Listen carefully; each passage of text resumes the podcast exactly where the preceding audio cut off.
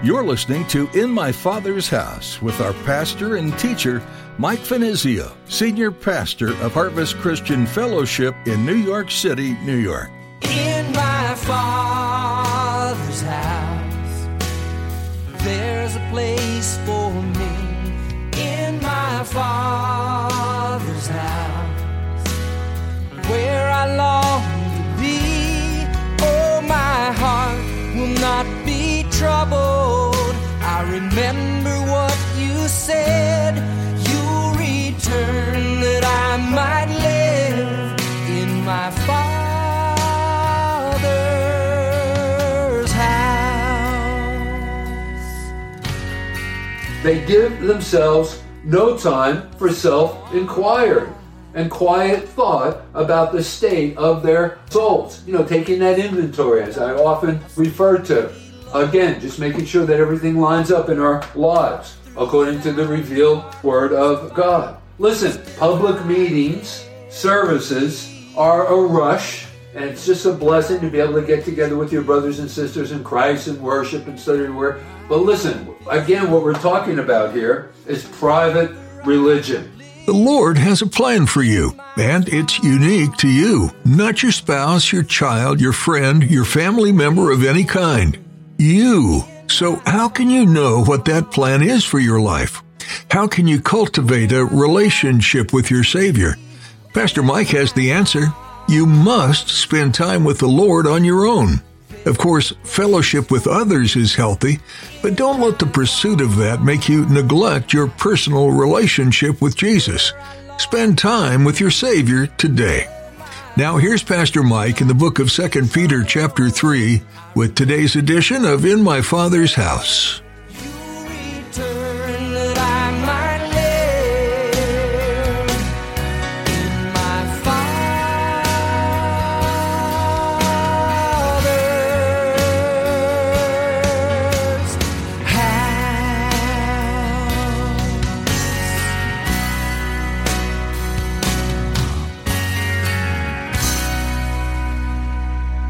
People measure Christianity by what we do, what we say. And the Christian who is always at a standstill, who is not growing, not triumphing over sin, is seldom a Christian who does much good. But then on the other hand, the man or woman who shakes and stirs minds and sets the world thinking is the believer who is continually improving and going forward. Because men think that there's life and reality when they see growth. That's the conclusion that they come to. Another reason why this is so important. Let us also know that growth in grace pleases God. Let me give you a cross, couple of cross-references for this. Like, for example, in First Thessalonians in chapter four and verse one, where we are being exhorted to grow in our relationship. Paul there writes, "Finally, brethren, we urge and exhort you in the Lord Jesus Christ that you should abound more and more. Just as you have received of us, you ought to walk and to please God." Notice there the connection between growing in grace in these virtues and pleasing God. Another cross-reference in the book of Hebrews in chapter thirteen and verse sixteen. There the writer exhorts us, "But do not forget to do good and to share, for which such sacrifices God is well pleased." You see the connection between the two. And then lastly, probably one of the more familiar to you, John's Gospel in chapter fifteen and verse eight. John fifteen is the, the vine and the branch chapter. He says, Jesus himself says, "By this my Father is glorified, that you bear much fruit, and so my Father in heaven is glorified, that you will be my disciple." So let us also know that growth in grace pleases God. You see, the Lord takes pleasure in all of his people, but especially in those that are growing in their experience. And then also, let us know, above all else, that growth in grace is not only a thing that is possible, we've already uh, addressed that, but it is a thing for which believers are accountable. We are responsible to grow. Think about this. To tell an unconverted man who doesn't have any aptitudes towards spiritual things, the natural man who isn't born again, to tell an unconverted man who is dead in their sins and trespasses, to grow in grace would doubtlessly be absurd. But to tell a believer who has been quickened and made alive by the Spirit of God to grow is only summoning him to a plain scriptural uh, duty. You see, he has a new principle within him, and it is a solemn duty not to quench it. And listen, folks, let me give you an incentive for this. There's a lot at stake if we don't give ourselves to that occupation, that we don't apply ourselves to growing in the grace of God. Because the neglect of growth robs us of the privileges that God has made available to those of us who are committed to that occupation. It also grieves the Holy Spirit. I know how that we need the Holy Spirit functioning and working, anointing us, you know, working uh, behind the scenes in our lives. It grieves the Holy Spirit, and it causes the wheels of our souls to move more slowly, more heavily. Okay, so with that said, let me pose this question. If we're not growing in grace, well then, whose fault is it? Well, you can't lay the blame on uh, God. For example, a couple of cross-references. We are told just the opposite. In James chapter four and verse six, there we are told that God delights to give more grace. So there you have it. You know, if we make our appeal unto God for his grace, he will be more than willing to dispense it. And then we go back day by day. You know, we go the first day, we ask God for his grace to just get us through the course of our day. He does. We use it, and then we go back the following day for more grace so that we contend with the issues and situations of that day. And, and it's just a, a continuing process, day by day. He delights to give more grace. Let me give you another cross-reference from the Old Testament in the book of Psalms. In chapter thirty-five and verse twenty-seven, there we are told, he hath pleasure in the prosperity of his servants. That's you. That's me.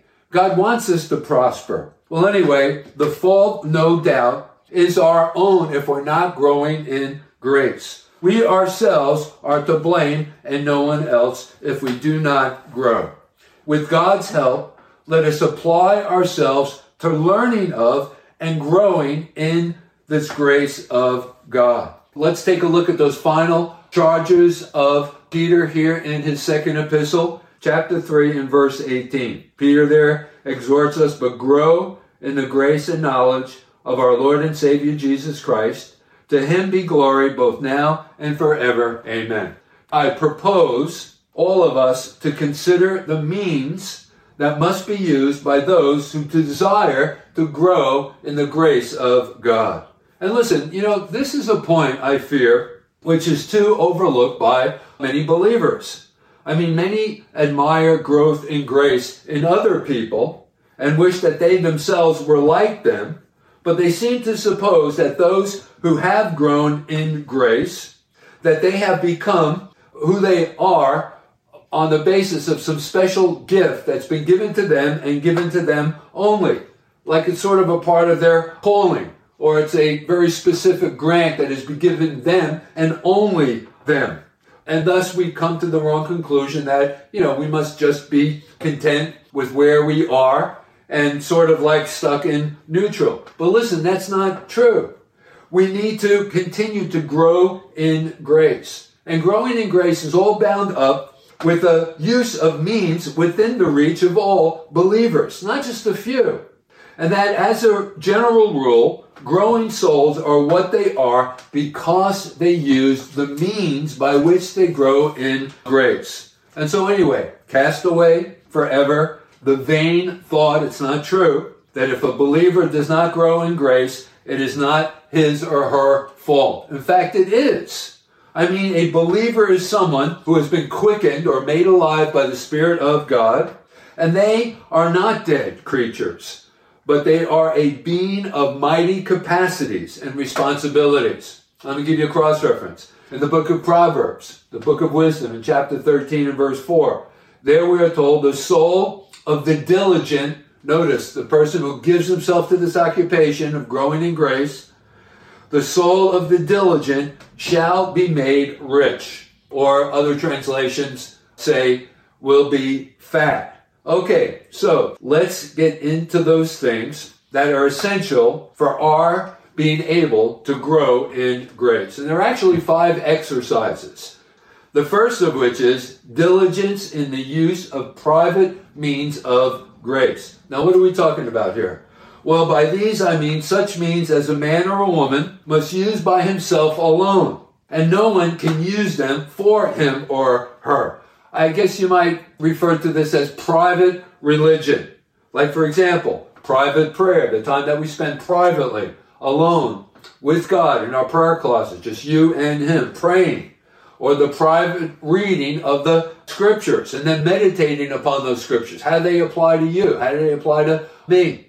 You know, just looking for the practical application of what we've just read. And then, of course, self-examination to make sure that all of those things are in their proper place within our, our lives and that we are giving ourselves to the instruction of what we have just read in the scriptures. And listen, the man or woman who does not take pains about these things must never expect to grow the roots of true Christianity. Okay, so listen, if you are wrong here, you're wrong all the way through. So here is the reason why many professing Christians never seem to get on in their relationship with the Lord. Why? Because they're careless about their private prayers. They read the Bible little, and with very little hardiness of spirit. I mean, how do you approach, in your own personal study time, how do you approach reading the Word of God? I mean, listen, every one of us has our own unique situations that are going on in our lives, and, and we have questions about those things that are going on in our, our lives, and so we make our appeal to God through the Scriptures. And God has that wonderful, beautiful way of addressing those needs in our lives, so it should create within us a very interest, a great interest in the studying of the Word of God, because knowing that God is going to respond to us in a very special, unique, and personal kind of a, a way. He's going to instruct us. He's going to counsel us. They give themselves no time for self-inquiry and quiet thought about the state of their souls. You know, taking that inventory, as I often refer to. Again, just making sure that everything lines up in our lives according to the revealed Word of God. Listen, public meetings, services are a rush, and it's just a blessing to be able to get together with your brothers and sisters in Christ and worship and study the Word. But listen, again, what we're talking about here is private religion. And that private religion must receive our first attention if we wish our souls to grow. Now, let's go on. The second essential to growing in grace is a carefulness in the use of public means of grace. Now, what am I referring to uh, here? Well, I'm referring to the means as a man or a woman has within his reach as a member of Christ's church. For example, the ordinances of regular Sunday worship, as I've already mentioned, the uniting together with your brothers and sisters in Christ for worship. And, and again, what a rush that is. What a blessing. You know, as the, the choruses are go up before God as we sing those songs that we're being led in and, and expressing our love for the Lord. What a blessing that is. You know, everyone's voice is rising up and praising the Lord. And then also getting together and, and being led in common prayer. Everyone bowing their heads together and, and agreeing, you know, on a specific subject that the Lord would hear our prayers and respond to our corporate prayers. And then, of course, the preaching of the Word of God. And uh, how exciting that is. Or how about receiving the Lord's Supper? What a precious time that is, as we remember, you know, the, the tremendous price that Jesus paid, that we might have life, that we might have fellowship with God, that our sins might be forgiven. So in all of these things, we need to guard ourselves against becoming jaded to these things, enthusiastically approaching these things as well. So how excited are you about growing in grace and the use of public means of grace? Approaching these things with a freshness and appetite, as in the year we first believed. Let's go back to our conversion experience. Remember how new and exciting everything was. You're always the first one to attend the prayer meeting.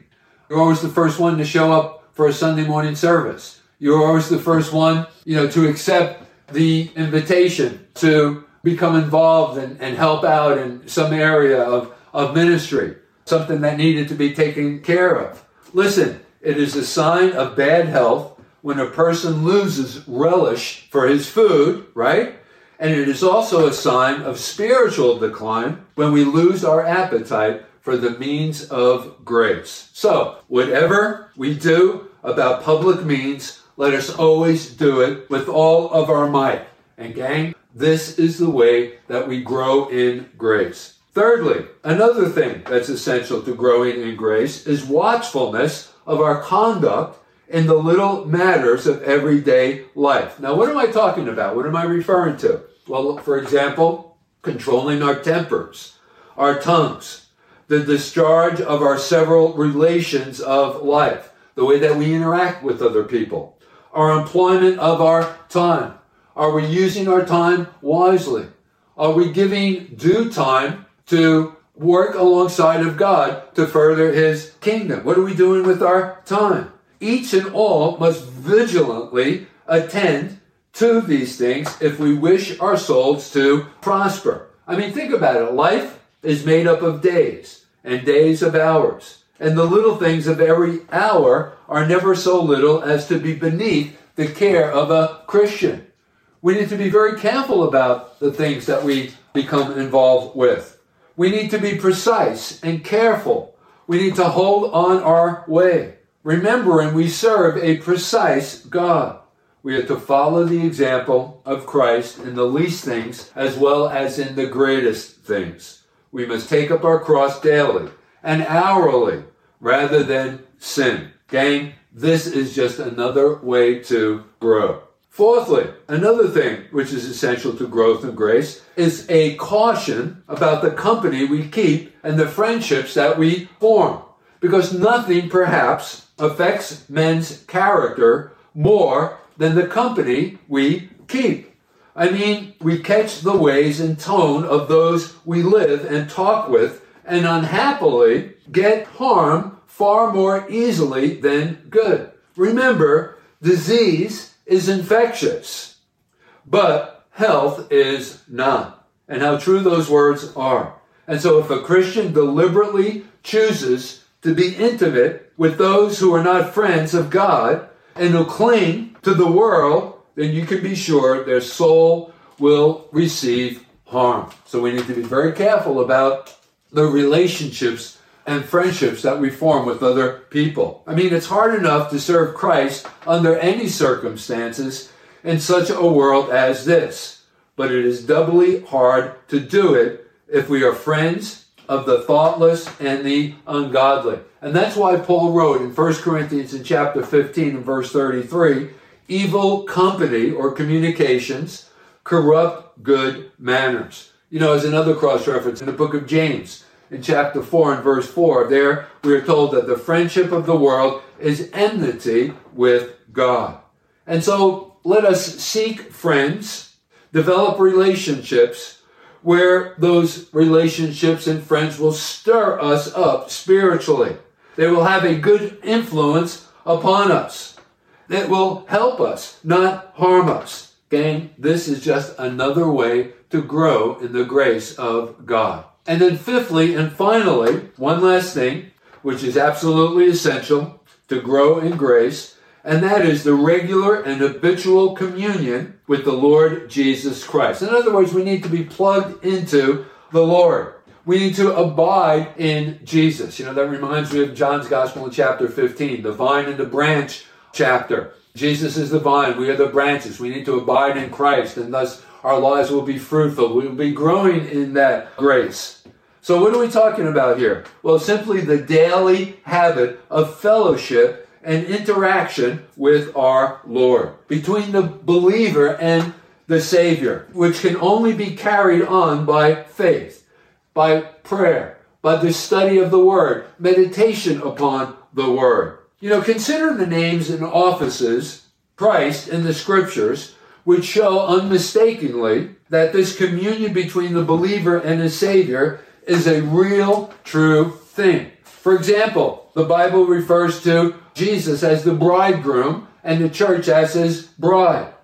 It often refers to Jesus as the head and his members, or the physician and his patients, the advocate and his clients, the shepherd and his sheep, the master and his student scholars, all of which implies a habit of familiar communion, of daily application for things that are needed, of daily pouring out and unburdening our hearts and our minds. And such a habit of dealing with Christ is clearly something more than a vague, general trust in the work that Christ did for sinners. We need to go way beyond that.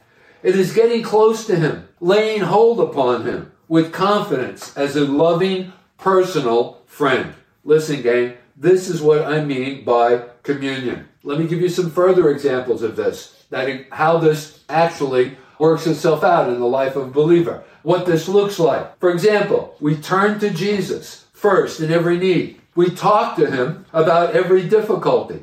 We consult him about every step that we are about to take. We spread before him all of our sorrows, to get him to share in all of our joys, to do all in his sight, leaning upon him, looking to him. You know, Paul put it this way in the book of Galatians in chapter two and verse twenty, and this is the way he just sums up his experience, his walk with the Lord. He says, I have been crucified with Christ. In other words, he's abandoned himself to Christ. I have been crucified with Christ. It is no longer I who live, but Christ who lives in me. And the life which I now live in the flesh, I live by faith in the Son of God, who loved me and gave himself for me. And so Paul puts it uh, in that way, using those terms. Listen, folks, we need to awake before it's too late. We need to live to God. So do not stand still talking and meaning and intending and wishing and hoping to do all of these things. One day we're going to get around to them. Seek Christ today, that you might live, and that living you may grow in his grace. Now is the time to look within and put to our souls a simple question. In our Christianity, in the things that concern our peace, in the matter of personal holiness, are we getting on? Are we going forward? Are we growing? Now, let me lead you in a word of prayer. So let's bow our heads together and let's pray. Father, awaken us to these truths. All of what we've been talking about, may we be diligent in their application. And may they transform our relationship with you, ever growing in the grace of God. We thank you, for we ask all of these things in the name of Jesus. And everyone said, amen. In my Father's house, there's a place for me. In my Father's house, where I long to be. Oh, my. As we study the book of Second Peter together, we pray it has encouraged you to mature in your faith. Growing in any capacity can be both exciting and difficult, but always necessary. One way to grow is to tune into programs like this. Great job! You've been listening to In My Father's House, and we're so glad you tuned in to hear today's teaching with Pastor Mike. To listen to today's message again or to hear more from Pastor Mike, just search for In My Father's House on your favorite podcast platform, and be sure to subscribe. You can also find us on media via Facebook and Instagram to keep up to date on our day-to-day happenings.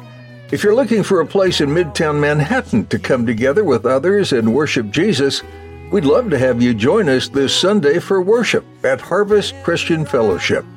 You'll be able to reserve your seat and get directions to our easy access point at harvest n y c dot org.